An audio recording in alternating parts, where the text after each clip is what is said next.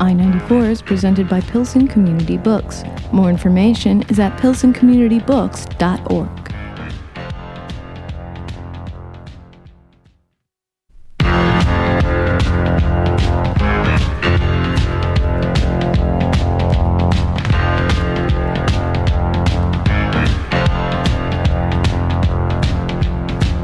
I 94 on Lumpen Radio. And once again, welcome to another edition of I 94 here on Lumpen Radio. My name is Mr. Jamie Trecker. As always, I'm joined by Mr. Michael Sack. Hey, Jimmy. And Mr. Jeremy Kitchen. Good morning. Hey, and today we're getting a little delayed start. As you may know, there's some uh, pretty severe weather in the Chicago area. It's kind of cold out there, and we're moving a little slowly. But we are joined today through the magic of the telephone line by the author, Steph Cha, who has written the book Your House Will Pay, and some other books as well, I believe. And she is joining us live from Los Angeles. Steph, how you doing this morning? Hi, I'm doing great. Awesome. Nice to be out here. Awesome. Thank you so much for getting up uh, early in Los Angeles to talk to us uh, about your book. We really appreciate it. Oh yeah, of course. What's the temperature out there, Steph? It's Oh, uh, 10 degrees no, here. Don't, don't, Just- don't even start there. Yeah, no. No. You know, I haven't been outside yet, but I think it's very cold. Probably somewhere in the somewhere in the fifties. Oh yeah, that's cold. Yeah, yeah, it's real cold, Steph. Thanks a lot for rubbing it in. Um, Steph, this is uh, this isn't your first book. You've actually written a bunch of uh, crime novels, as I recall. Correct? Yeah, uh, this is my fourth. I have uh, three in a series that uh, came out in 2013, 2014, and 2015. That's awesome. You know, actually, th- I have a special interest in crime fiction. I'm the only person on this show I think that really reads uh, modern crime fiction. My mom has written about 30 books with uh, a detective as well. Um, she works with Mysterious Press, so I have a soft spot for people who who write crime fiction. So thanks again for coming on the show and talking to us about this. I read crime fiction. You do? Well, you work for a library, man. You don't count.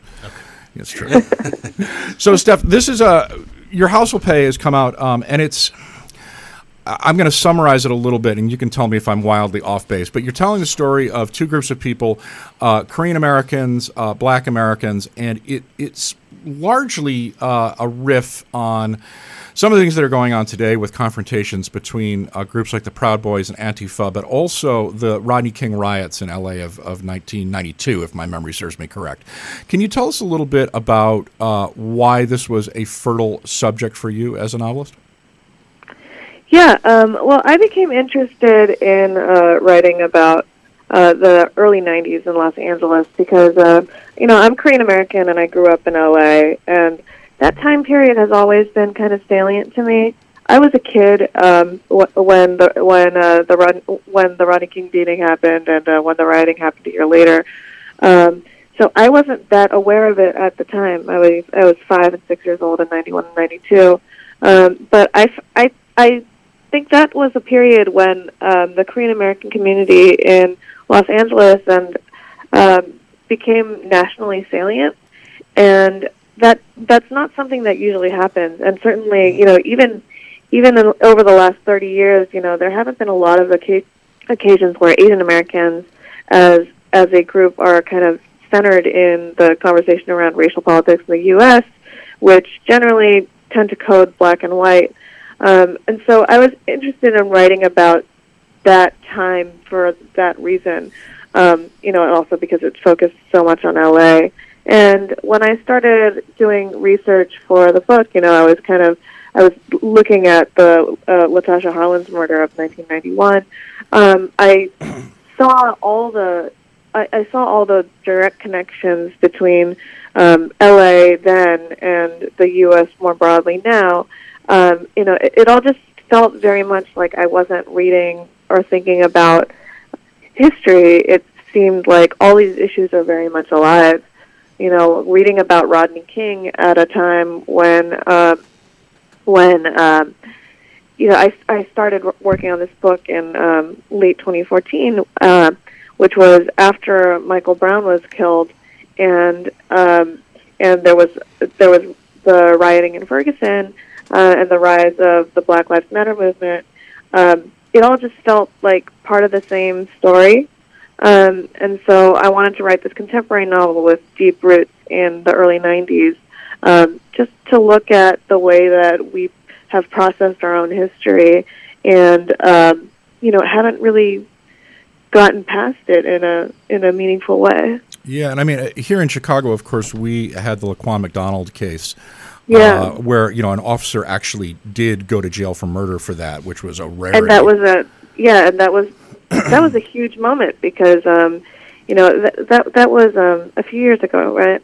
Yeah, Uh, it was. Yes. And Van Dyke is just, uh, he's actually just started to serve a sentence Yeah, now. the and that was, was, just last year. yeah, it was just last year. So, uh, and, uh, but he only got five years, I believe, right, for, for murder, isn't that correct? Well, it wasn't murder. It- uh, well, I mean, it was uh, not first degree murder. Correct. It, It was second manslaughter. manslaughter in the second degree. Because degree. you yeah. have to be premeditated. Yeah, in Chicago. I'm Yeah. not. I'm not justifying it. I'm just saying what he got. yeah, that was that, and he pled. So, um, but what one of the, I, I want to dive back into that. But one of the things that interested me, and I, I don't know if you know this about Chicago, we actually have a large Korean American diaspora here as well.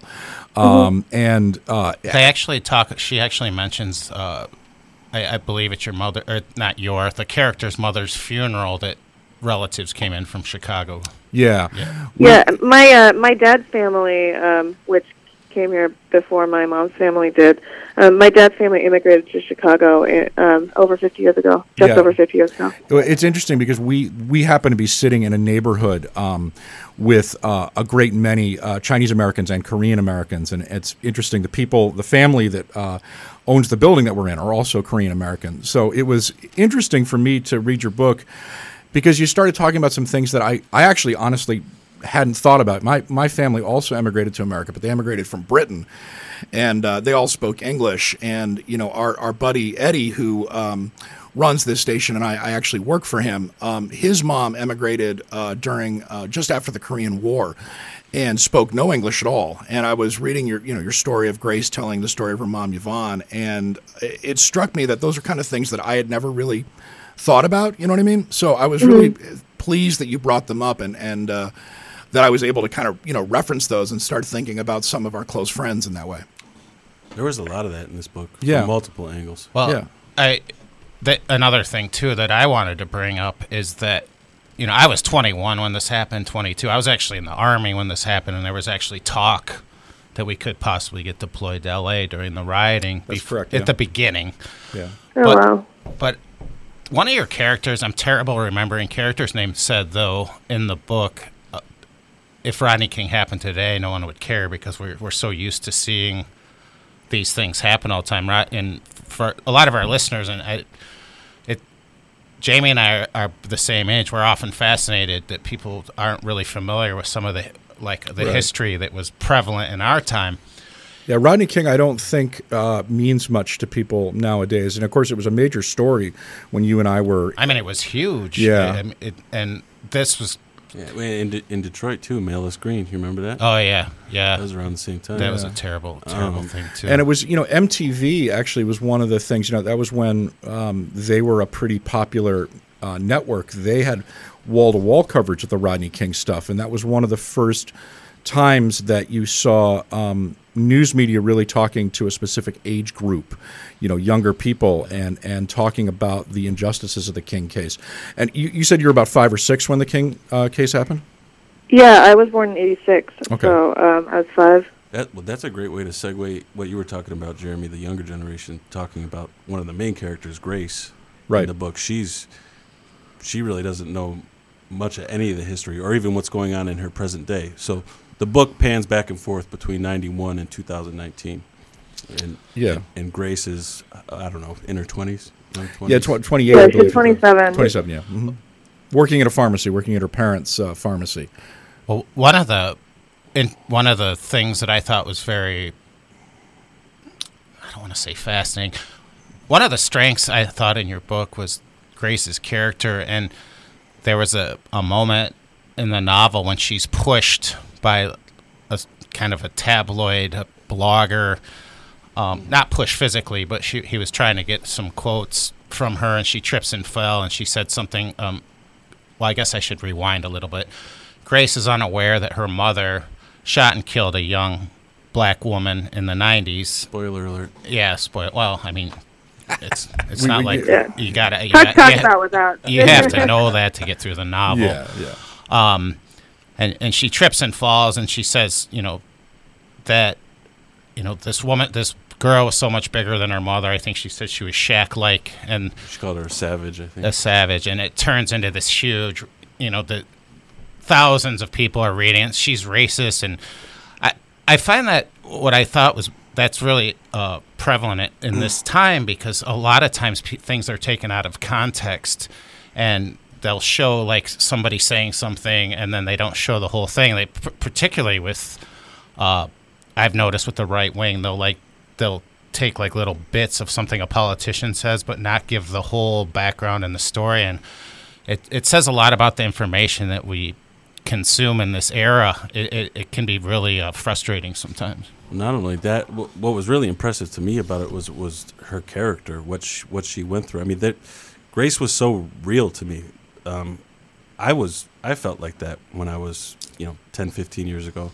I know a lot of people who are like that, and what we're taken through is is a kind of awakening for for Grace, and sh- she's because she's ignorant to a lot of the issues. She, she's acting out on raw emotion in that in that moment, in confusion, and it's the aftermath that she has to wade through, and you see her struggle with. Um, she's attacked left and right by trollers, I don't know whatever you Yeah, call them, yeah. and she has to work all this out internally While while while she's being slammed publicly before she's understood it all. Yeah, and, and, and that's and that's something that I wanted to deal with, you know, because she's somebody who, you know, I have a lot of sympathy for her, but I needed I I wanted to put her in a place where like she does say stuff that is like pretty hard to swallow, um, and you know, but it but for me it came from a place that was, um, you know, she's defending her mom, Yeah. and so she has to do this thing where she is processing um, what her mother has done, um, which is in conflict with the things that she already believes, but that you know she doesn't have like the strong foundation of like understanding the the kind of context of American racism and the political moment. Um, you know, she's somebody who has kind of been able to bumble along in her own bubble without really confronting these things in any meaningful way, thinking that they have very little to do with her. You know, and I think and, I think a lot of and I think a lot of people are in this in this boat. You know, I I, I live in LA where most people are not conservative, but where there are plenty of people who don't really think about politics in a deep way and just keep keep it at arm's distance and think these are things that happen in the news. These are not things that affect my life. You know, and so I wanted to write about I wanted to write about a character who um, who thinks that this has nothing to do with her, and who it turns out, you know, is very much part of part of this conversation and part of this history in a way that in a way that all of us are. You know, I think I think there's there's um, this choice that a lot of people make to be apolitical, um, but that that in that is in itself a political choice. You know, so I was thinking a lot when I was writing this book about the the um, the way that we inherit wrongdoing, the way that we inherit our um, our parents our parents' sins, but also the sins of our ancestors and of this country. You know, even like even the immigrants come in and um, and they come they, they don't come in clean because when you come to America and when you become American, um, you inherit American history in a way that if you don't understand, uh, then you become complicit in um, in the power structures that pre-existed you. Um, and I think that is something that happened with the Korean community, the Korean immigrant community. Um, and and Grace becomes a, a part of this um, and has to kind of work it out um, in front of people, which is an ugly process that I think that nobody would want to go through publicly. And it is an ugly process, and I think people do sometimes, and that's why I thought that the that when she was dealing with that, it was extraordinarily powerful. It, it's weird because pop culture is what it, well, obviously the rioting and and then pop culture. I, one of the things that I in the, at an early age learned about the, the tension between the Korean and African American population in LA was Ice Cube, that song Black Korea. I don't I don't know if you're familiar with that when that came that out. was that was the working title of this book for like three years. oh, Oh, okay. there you go. and I Are you an Ice Cube fan? Uh, I mean, I am um, in part though because um, because of what he means for LA, and I kind of listened to a lot of Ice Cube as I was writing this book. I actually, I was hoping to have an Ice Cube lyric become the title of the book. Nothing quite worked. Um, the the actual title comes from a Toddy Tee song. Um, he wa he was uh, um, he was a rapper from the um, he was more prominent in the '80s, but he was from L.A. also. I'm a big Ice Cube fan up to Predator, but after that and his Disney days, I'm uh, not really my thing. And of course, NWA is one of my favorite bands of all time. But on that note, that was the when I started Ray, I'm like, oh my god, this is Black Korea, you know. So I, I guess I interpreted that right. But let's go from Grace to Miriam. So we have Grace, who's this very She's very sheltered. I think it's Yeah, fair very to say. sheltered and, and- ignorant, kind of of the the thing that's kind of at the heart of her. There, there's there's something at the heart of her family that's wrong, and no one will talk to her about it. And and she's mm-hmm. also like the stereotype of like the model immigrant or this, you know the The model first generation Yeah. kind of yeah. Yeah, she lives at home. She Yeah. She still She and, lives at home, I'm saying stereotype. Just please don't. I'm not agreeing with it, but it's a stereotype. And then now then we have Miriam, who on the other side is has wants nothing to do with. And I think This is Grace's older sister. Yeah, Miriam. Yeah, Yes, and I think what you were just talking about, what Grace went through and the history and everything, Miriam was kind of the opposite of that, where she didn't really want anything to do with it um, across the board, and including, I mean, she did cut her mother out and father, but she was across the board. She didn't seem very political nor that interested in what was going on after the fact.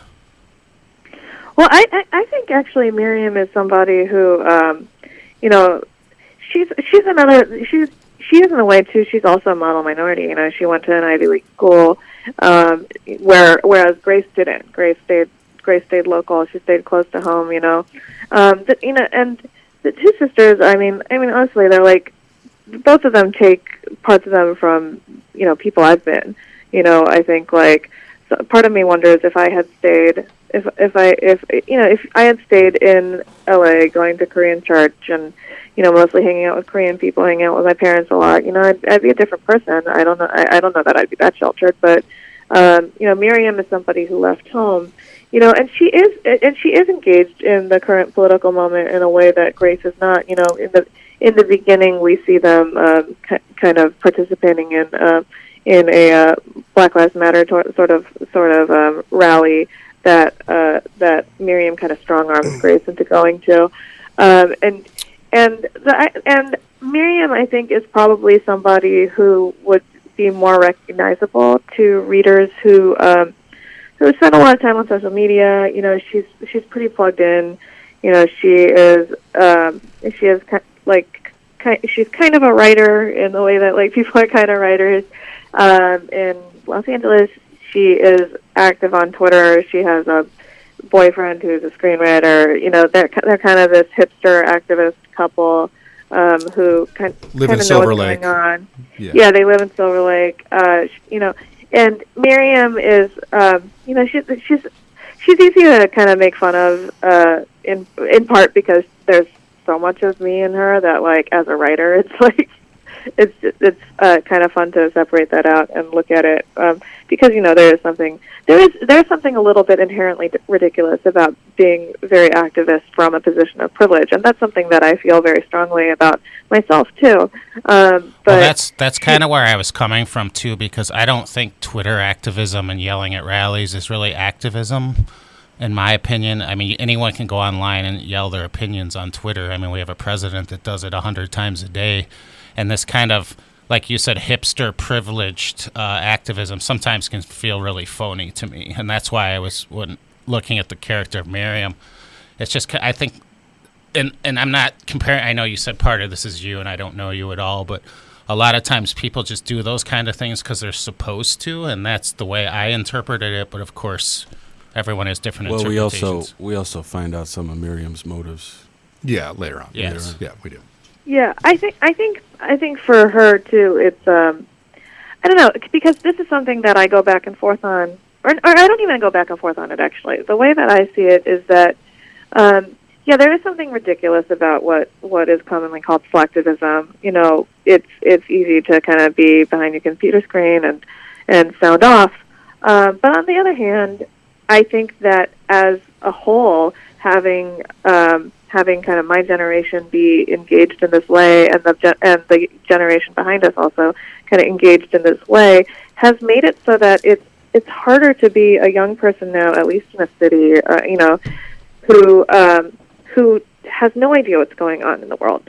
You know, I feel like that was a very easy thing to grow up as. Um, you know, I feel like when I was in high school and even in college, like I wasn't really thinking about these things in the same way as as, um, as my younger brother, who's 12 years younger than me, was. And I think part of it is that um, is that paying attention to what's going on in the country, um, even if it's in this minimally engaged way, um, has made it so that people are are more aware of uh, of what's out there, you know, and that's not happening to them necessarily, but that affects tons of people.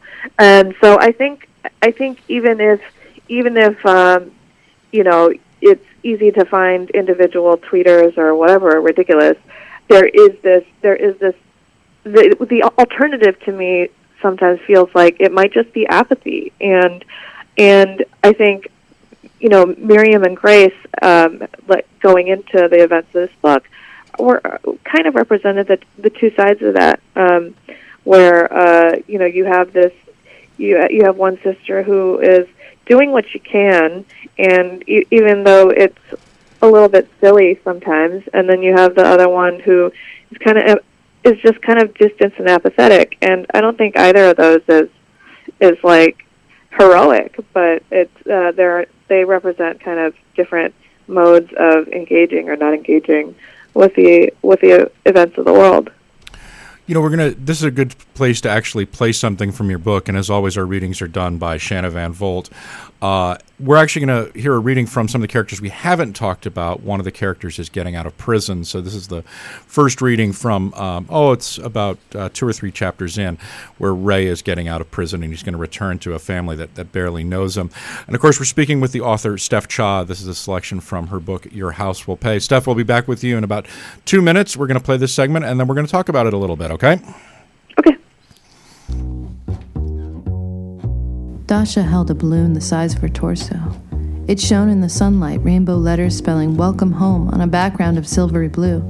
She'd picked it and paid for it herself out of her weekly allowance, and she'd insisted on bringing it to Lompoc instead of leaving it back at the house with the cake and the rest of the party. Sean saw now why it was worth the trouble. With the balloon and her butter yellow sundress, she'd be the first sight Ray would see as a free man. Daryl stood next to her, spit sweating in the button down shirt Aunt Sheila had forced him to wear. The tie he'd loosened on the drive, then taken off altogether. Sean would help him knot it again later, or Ray, if he remembered how.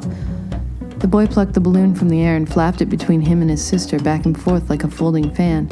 It squeaked against his fingers, and she started to protest, clutching the slack string ribbon. She gave up and leaned closer instead on the off chance it stirred up a breeze. They looked like praying angels, thought Sean, their heads together, waiting for their father. All around them was concrete and chain link, grim gray spruced up with patches of dying grass. Beyond the parking lot lay the stark, mute buildings that made up the federal prison where Ray had spent the last ten years. Finally, a door opened in one of the fenced off buildings, and a man came out alone carrying a cardboard box, his face turned up and out. It's him, said Nisha, standing on her toes. It's him! She waved her arms and shouted, Ray! He saw them and smiled, stood taller, walked faster. It was Ray, all right, and for a moment the sight of him stunned Sean into something like disbelief. His cousin was wearing a brand new shirt and smart dark jeans. Nisha had sent the dress out clothes a month ago. Ray had been vain about his clothes once upon a time, and it was strange to see him in normal gear again. He seemed to shimmer like a mirage, diligently imagined. But he was there in the flesh, and the flesh Sean saw had aged. Not since the last time he'd seen him, just a few months earlier, but since the last time he'd seen him free. It was obvious outside the timeless space of the visiting room. Ray was a 44 year old man, the end scraps of his youth left behind in an overcrowded cell. There was gray in his hair, and his body was lean without its former wiry hardness. The tattoos on his forearm had a soft, worn in look, and black ink washed to a smudgy green. Daryl and Dasha in large graphic font surrounded by patterns and symbols in a dense, thorny thicket. Nisha got a spot on his chest, Sean remembered. Lanisha over Ray's heart before they were even married, a rash late night decision that had panned out in spite of it all. And on his right bicep, another tribute, Ava. Sean had the same name on the same place. They'd gotten it done together, their friend Trammell inking it in the year Sean turned 14. He'd done their backs too, the name of their set, Bearing Cross, laid out in a crucifix, crossing at the R. Sean felt the words glow warm against his skin. It was surreal seeing Ray free again, exhilarating and joyful.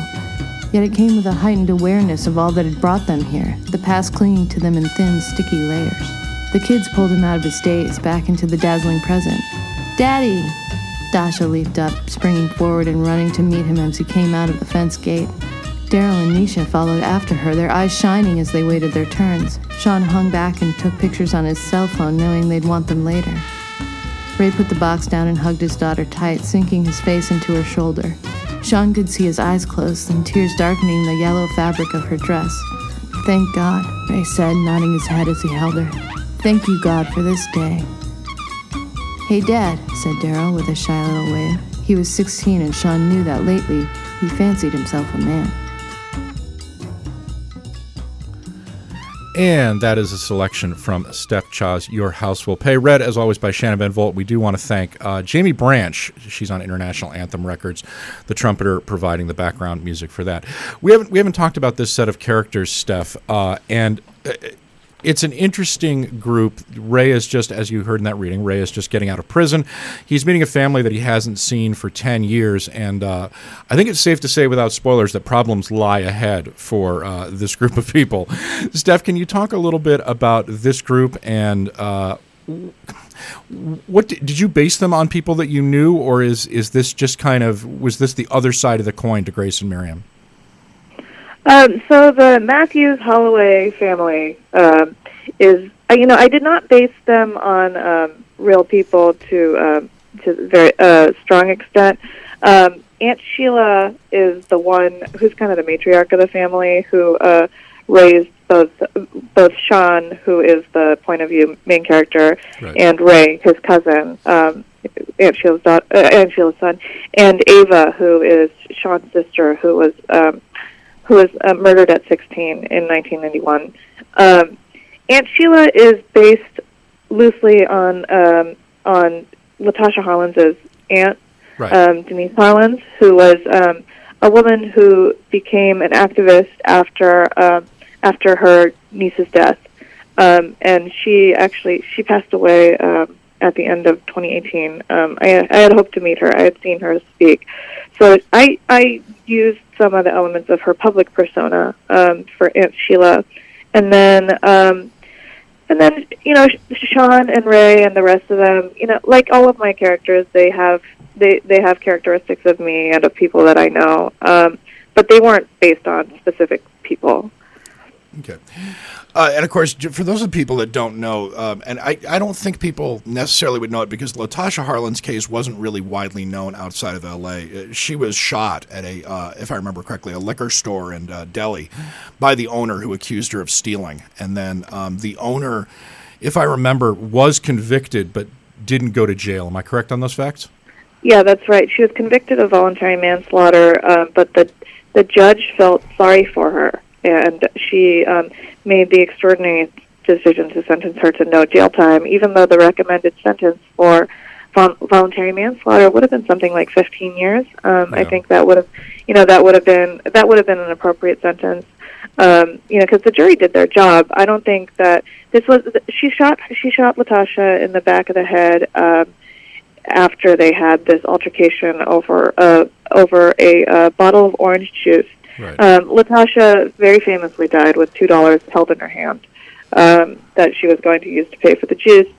Um, but she she was shot in the back of the head. The shooting was caught on on video, so that surveillance footage was actually also played along with the run, the footage of the Rodney King beating. And you know, I think at the time it was national news. I think a lot uh, that has not stayed in um, in the public discourse in the same way as the Rodney King beating. Right. Um, but it was but it was considered um, a one of the factors of uh, that led to the LA uprising, and also one that accounted for the large percentage of Korean businesses that were targeted during the rioting Yes. um, because there was this kind of flashpoint for these tensions between um, between the Black and Korean communities. You know, um, the uh, two thirds of the businesses in uh, South Central were Korean owned um, in the early '90s, and um, there were a lot of just uh, cultural and racial tensions between the two groups. You know, um, a lot of Korean business owners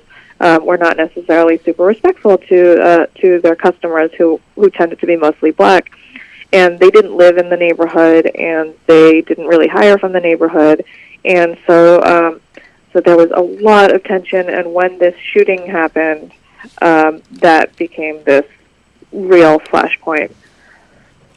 I have a. Did you get any flack for writing from the point of view of gangbangers from anyone? I was just curious.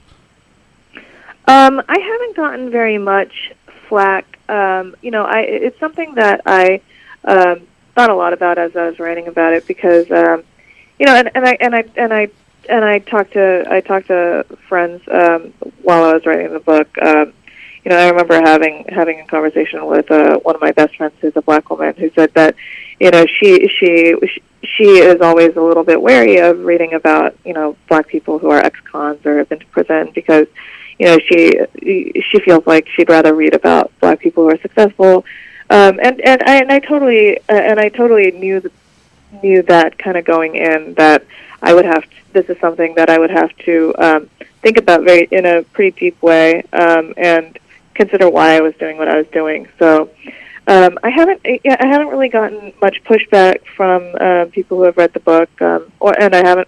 You know, it's it's something that it's it's actually something that I thought I might get more pushback for, you know. Um, but I also thought it, it just it just made sense for Sean and Ray to have spent some time in prison because, in part, because um, one of the salient things about this case is that um, Soon Ja Du, the, the the real shooter of Latasha Harlins, you know, she she murdered she murdered a 15 year old black girl, and she didn't spend a day. She she didn't go to jail. She didn't go to prison at all. And um, you know, and this was during a time when um, when and, and this was during a time of like there was a lot there was a lot of crime in South Central and um, there was a ton of gang activity and so a lot of the people who um, who would have interacted with Soon Ja Du, um, a lot of young black men would have ended up in, in in jail and in prison for extended periods of time for much for for much smaller infractions and um, you know that was one thing that I wanted to call attention to. That this is these are these are two men who um, who have been victims of a crime uh, that is worse than anything that they've committed. Um, you know, what like Ray when Gay, Ray gets out of prison, it's um, he has spent ten years in in um, federal prison because of a because of a failed stupid bank robbery with a fake gun, and you the you know it, that's a harsh sentence um, that's ten years of his life uh, that that are gone now because he he uh, did something stupid, and the reason that he was even in that position in the first place is because he'd spent a little time in in prison because he had been in a gang as as um, as you know a lot of a lot of young black boys uh, from that time period and from those neighborhoods um, in LA like would have ended up in gangs, and I think having this traumatic thing happen to them during this time of great upheaval in LA and in their families, I, it just felt realistic and natural to me that these boys who were not inclined towards violence, um, you know, ended up finding finding a tribe among um, among people who probably did did great violence. And um, so I wanted to write about that, how they they kind of became ensnared in this cycle of violence and this uh, and criminality, um, in part by in part because um, because somebody else killed somebody who was dear to them, and um, really suffered no consequences for it that were that were legal at least. Yeah. We need to take a break and remind folks uh, of the people that help support this station. We're speaking with Steph Cha. She is the author of the new book, Your House Will Pay. It's out now from Echo. Steph, you going to hang around with us for another about half an hour or so and talk a little more? Yeah. We really course. appreciate it. So, we're going to play some uh, underwriting and then we're going to come back with actually another reading from your book and then we're going to discuss a bunch of other stuff. Once again, you are listening to WLPNLP Chicago 105.5 FM. This is Lumpen Radio. If you enjoy listening to I 94 and other programs like this on Lumpen Radio, please consider becoming a member today. More information is at lumpenradio.com. And now back to I 94 on Lumpen Radio.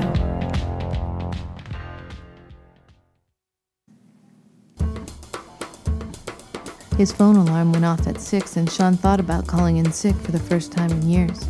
He'd stayed up drinking with Ray until just over three hours earlier when Ray had nodded off in the middle of his 15th toast to Ava and Jung Ja Han's shooter. Instead of knocking Sean out, the alcohol seemed to swarm in his veins and keep his body buzzing. He must have fallen asleep somewhere along the way, but he only knew it by the pain of waking up. He shouldn't have given in to Ray's goading. Ray could afford to indulge his sentimentality. He had nowhere to be in the morning. Sean turned his alarm off and rolled back deep into his bed, grabbing for another quarter hour of sleep. After a minute, he gave up. His mind was too active, too glutted with old memories. When he opened his eyes, they were sore and parched, but fully alert. He checked his email out of habit and saw that his inbox was jammed with notes and inquiries from friends and strangers. The word had spread overnight. When he searched the internet for Jung Ja Han, he found her name mentioned several times on Twitter, but no news story since yesterday. One of the tweets linked to an LA Times story posted late last night. It was light on details, but it re- it was light on details, but it reported an early evening shooting outside the Hannan Market in Northridge, the victim in critical condition. He put his phone away, got ready for work, and kissed Jazz and Monique goodbye. It was only as he entered Northridge in his Manny Movers t shirt and basketball shorts that he knew he'd been fooling himself about going in today. The Hannan Market was only a mile and a half from Manny's. He knew she wouldn't be there and that the store would be closed even without the shooting. It was still just after 7 o'clock on a Saturday morning. But he had to see it for himself, the place where Jung Ja Han had hidden in the open all these years. He called Manny and left a message, said he had a family emergency and had to miss work today. Manny would cut him the slack, Sean never pulled any bull, and his boss knew it. Even today, he would have gone in if he couldn't be spared, but Sean had been heading a three man team since Ray quit, and he trusted Ulysses and Marco could handle a move on their own.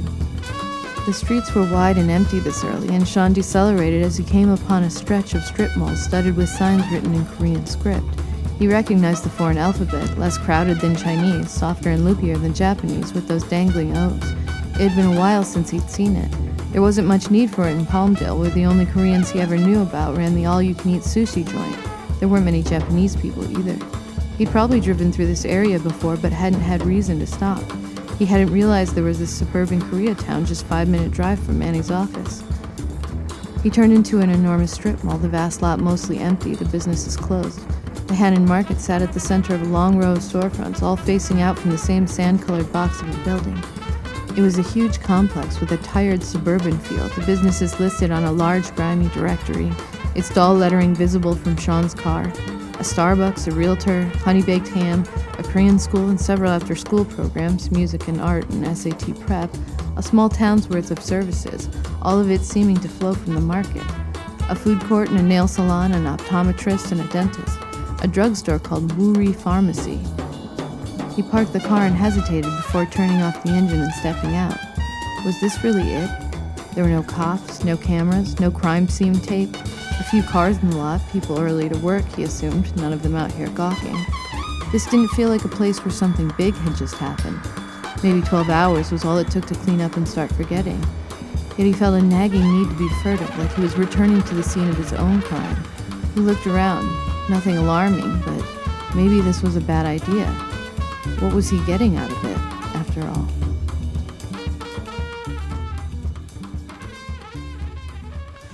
Welcome back to another edition of I 94, right here on Lumpen Radio. My name is Mr. Jamie Trecker. As always, I am joined by Mr. Jeremy Kitchen Hello. and Mr. Michael Sack. Good almost afternoon. Good afternoon, everybody. Yes, on this fine, cold, frigid day. That was a selection from the novelist Steph Cha from her new book, Your House Will Pay, out now from Echo, and we are speaking to her through the magic of the phone from Los Angeles. How you doing, Steph? Hi, I'm doing great. Good. Hey, you know, before we get back into that um, that reading, uh, I have been dying to ask you this since the review started, since this interview started. So I'm just going to jump in here. You also uh, hold a, a peculiar distinction in that you are an elite reviewer for Yelp. Yeah. Am. and uh, I know that you used to, uh, I believe you collaborated in the Scout for uh, the late Jonathan Gold from the LA Times. Yes. Right. Yeah. So uh, I, I found that fascinating and amusing. Um, can you talk a little bit about that part of your life? Because uh, I, I have a, I should just say this up front. I have a very difficult relationship with social media. I try never to use it, and this is partly because of my old job. I used to work at Fox Sports, and they forced us to be on Twitter and uh, Facebook and Insta spam and all this stuff that I, I I just can't do. I find it very strange. Now, I, I am a guy in my 50s, so please take this with a grain of salt. But can you tell me what is it about Yelp uh, that draws you to it as a medium to work in? Because I, I do find it fascinating, and I, I did happen to look at your Yelp page, and I'm like, man, this she really goes deep on this stuff. so what's going on? Yeah, it's interesting that you talk about it as social media because it is social media, but it's not. That's actually not how I approach Yelp you know, I think of social media as Twitter and Instagram, Facebook, and uh, you know, which also shows my age because I'm not, I, I don't understand the things that come after.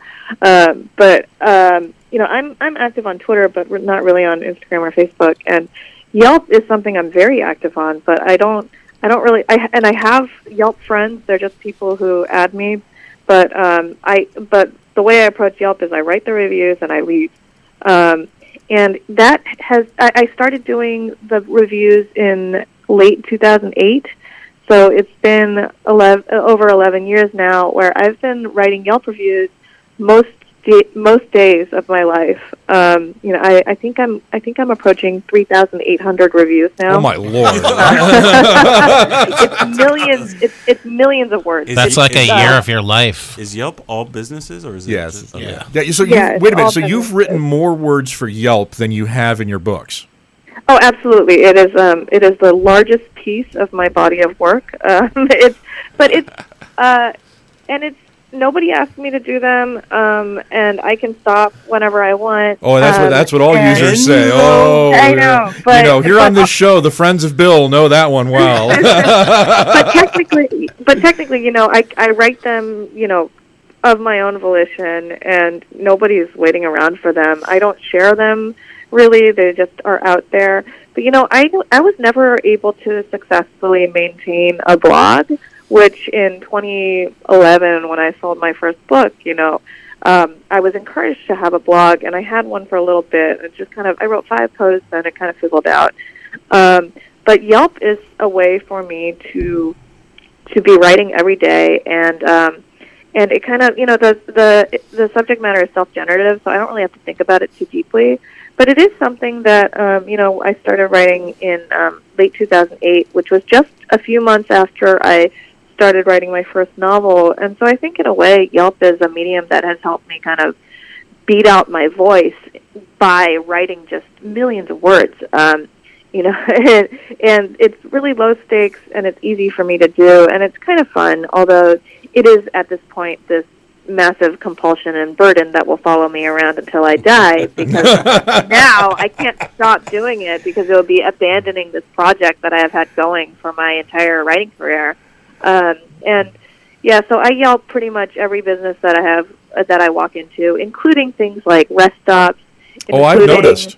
Oh, public I, oh, park. Yeah, I noticed. You know, which aren't even a business. If you can Yelp, if there's something that like can plausibly have a Yelp page, and I have been there, I have probably Yelped it. So I and I, we're going to get back to your book in a second, but I was talking with a friend of mine, actually, who is also a Korean American who lives in L.A., and um, she is a, happens to be a screenwriter, and she was like, you know, you really should ask her if she goes to the Yelp Elite meetups, because I guess Yelp has like elite reviewer meetups, and she was like, you know, I know the story of somebody who met their husband.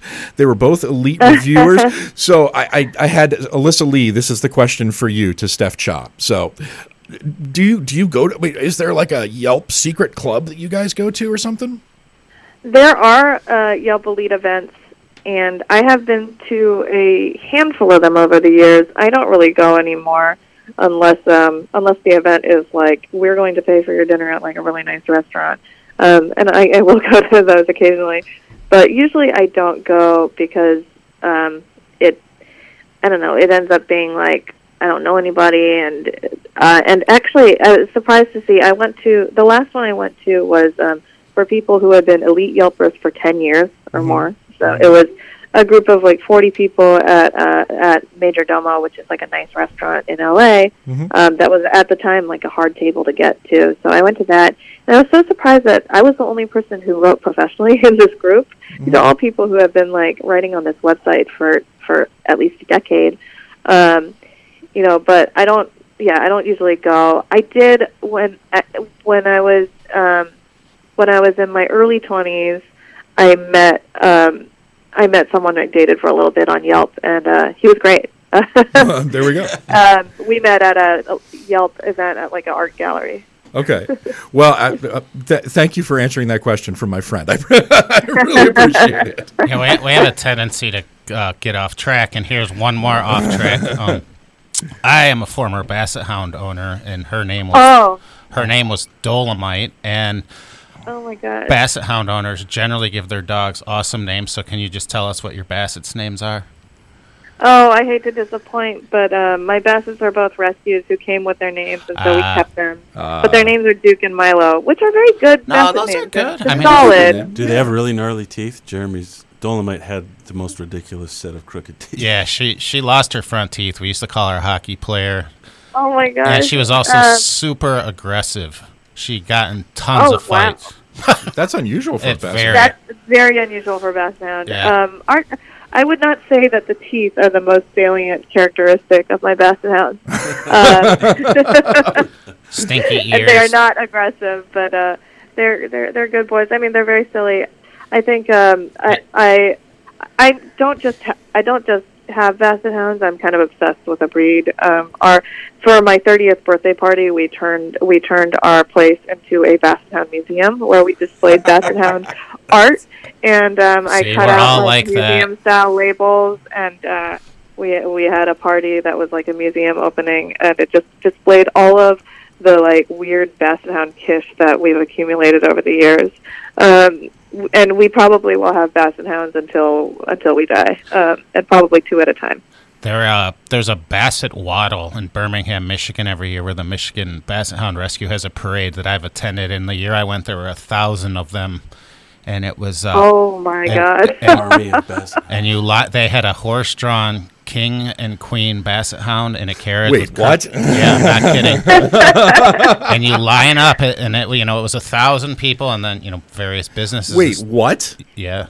There was a thousand Our- people. There were a thousand dogs, so I don't know how many people there. There were so many people, but you line up, and it's like a mile of people with basset hounds, and then the the carriage goes, and it's so weird. It's like they all know, and they all start marching at once, and it's like this parade of basset hounds. So it's pretty. Our amazing. rescue, our rescue has an annual um, spring games, which are like the Basset Hound Olympics. They're not. They, they're they're never a thousand hounds, but uh, they're usually about a hundred, and we meet in a public park. And there are um, there are games like there's a, a kissing contest and a um, Oh. and a howling contest and um, and various other uh, they, feats of strength on the part of the Basset Hounds.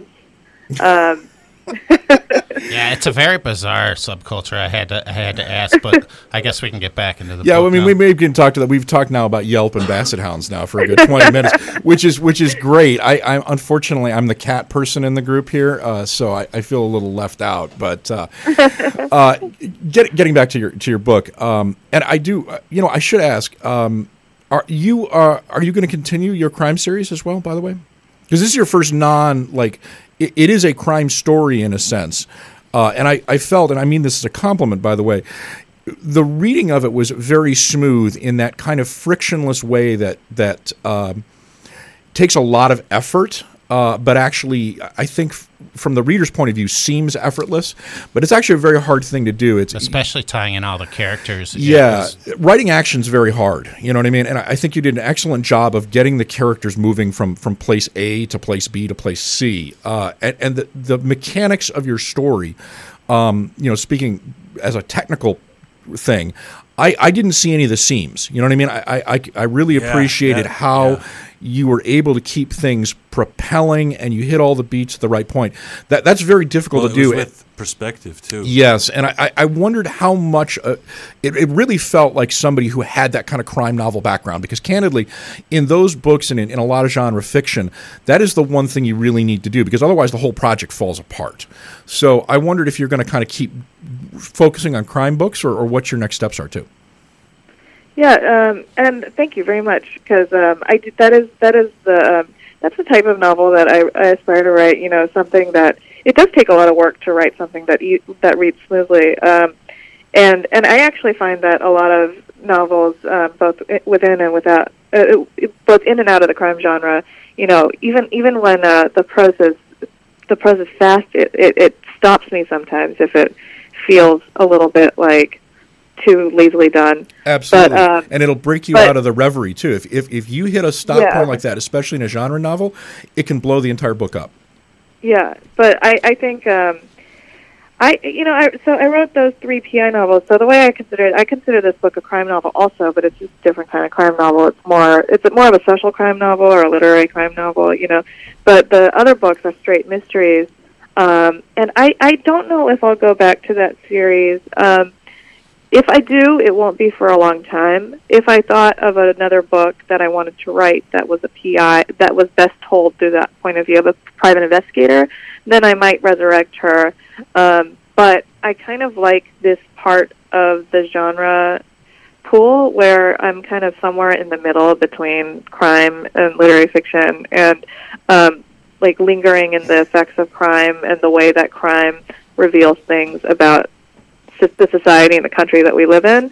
Um, I think those are the kinds of books that I want to k- kind of keep writing. I think you found Um, a sweet spot. Yeah. Yeah, you know, and I and, and a lot of the writers I really admire kind of play in that Who, territory. who is who? Who are those writers? Just real quick. I mean, people like uh, Nina Revoyr in L.A. or Ivy Pochoda. Um, Oh, of course, yeah, Richard Ivy. Price. We Ivy's spoke with been on Ivy. the show. Yeah, Ivy's great. Oh yeah, I, I I love her. She's also she's also um, a close friend of mine. Oh, wonderful. Say Uh, hi to her for us, will you? Yeah, I will. Um, yeah, I love her books, and she has a new one coming out in May that I'm really looking forward to. Oh, we better go um, back. yeah, and you know, people like um, Jonathan Lethem and Richard Price, Yep. hmm who Richard you, you know, I, I, I kind of like those authors um, and what they're able to do by kind of looking at crime and Right. and um, telling us what you can see um, through that lens. Um, and so that's that's probably what I'll keep doing because um, I, I just find crime so revelatory. I mean, it just tells you so much about a place and a time, and also the people involved. When you look at look at people doing the worst possible things they can to each other, um, and you look at a society and you look at who's harming who and um, who's benefiting, who's losing, and you learn so much. Um, and so, spending t- having spent a lot of time with these people in uh, in my book, like I think this is the angle that I want to approach at least my next book from. Very cool. I wanted to just add one thing before we run out of time here, but the character development in this novel, there's a lot of characters, and I think what Jamie said earlier, it, it was seamless. Like you just had enough information about a character. I I could picture Ray, I could picture Grace, I could picture the parents in my mind. So I had this, um, and I I also think that's really hard to pull off. So kudos for that as well. Yeah. Thank you. Yeah, we only have about uh, two or three minutes left. This has actually flown by. Um, Steph, thank, first of all, thank you so much for spending so much of your day with us. oh, thank you for having me. Yeah, no, this has been great, and uh, you know we always try to give the authors the last word. So on our outro, we're gonna we'll play one more final reading from you, but I, I just wanted to to kind of end up here. Uh, did you did you accomplish what you set out to accomplish? Because you, I, think you wanted to tell this kind of sweeping story about stuff that is very central to uh, Los Angeles. And I think you were very good at making the city an integral part of that. It, the the city felt like a character in this book as well, which uh, I think is pretty tough to pull off. But did you hit all the beats? Were there things that you, you wish you had done that you didn't do? Um, there was. I, I- think I, I think I did everything ultimately that I wanted to do. There were some the the, the main difficulty of writing this novel, uh, uh, uh, from just from like a craft point of view, is that I wanted to write this sweeping panoramic story that told you about the city and its his, this, its history, through the points of view of Grace and Sean, who have very limited perspectives. Yeah. So you only get to see it through the eyes of these characters who, um, you know, one by choice, you know, Grace in the beginning of the book is this very ignorant, sheltered person, and Sean is somebody who's just exhausted and doesn't want to get involved for that reason. And so, and so they're very cloistered in their fa- own family lives, and so you only get to see whatever pieces that they're sharing. And so, it, so I, you know, I didn't get to do all of the like kind of deep sociological analysis that I might have been able to do in essays or uh, in a nonfiction treatment. But um, but I think I, I think I did I, I did get in the stuff that I wanted to get in there, and ultimately I just wanted this to be a book that showed. Um, that showed what it means to be um, to, to show on the ground level what these stories that we read about in the news are really like for the families, you know. And I wanted to I wanted to represent um, the kind of drama of American justice on a on a human scale, and um, and and that was that that was my main goal, and I think I think that much I was able to do.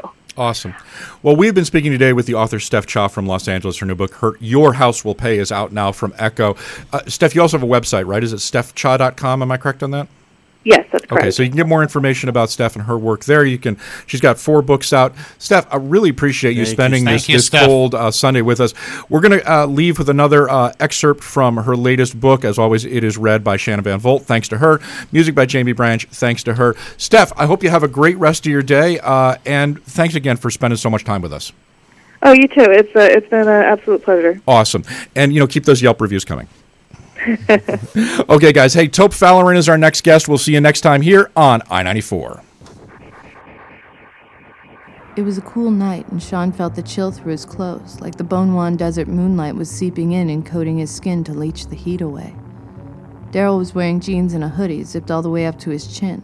It was his favorite hoodie, green fleece with white lining, and Sean saw that it was worn from washing. Daryl had a backpack with him laid down at his feet, but Sean guessed he hadn't packed anything proper. How pathetic he was, this nephew of his, just a child run off from home. Sean hugged him and Daryl let him, waiting a full two seconds before slinking back into his swing.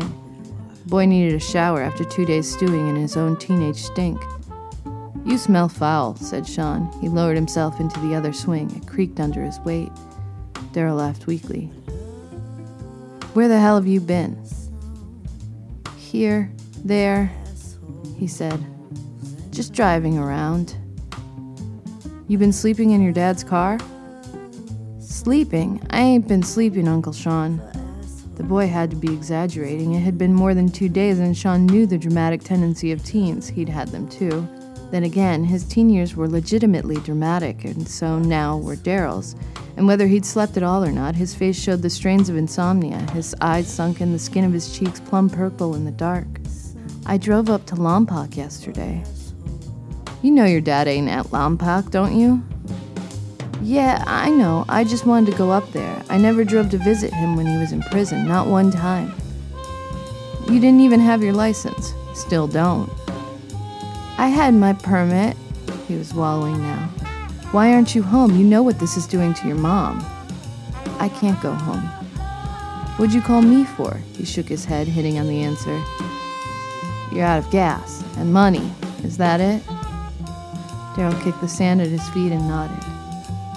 So what? You think I'm gonna hand you over a few hundred bucks, no questions asked, and then you'll head and over to Mexico, send a postcard? I just. His voice caught as he tried to stop himself from crying. It'd be better for everyone if I was just gone. Stop that, said Sean. No matter what you did, that's not true. Daryl looked at him, stunned, like it hadn't occurred to him that his uncle could see through him. There was something so pure in this, it made Sean want to hold him. Did you shoot Jung Ja Han? he asked instead. Daryl averted his eyes, and Sean took him by the arm and made him look at him. The boy nodded, and his face dissolved in an aching sob. Oh, Daryl. Sean rested his forehead against his nephew's. He'd known for days, he realized, ever since Ray's confession, but it still struck him like a kick in the chest. How much time had he spent worrying about Daryl, about his attendance, his friends, the million ways things could go wrong? To have it go wrong like this, it broke Sean's heart. Why? he asked. I had to do something. About what? About Auntie Ava. Her name rang out between them. You didn't even know her. That's not the point, said Daryl, raising his voice. She was my blood.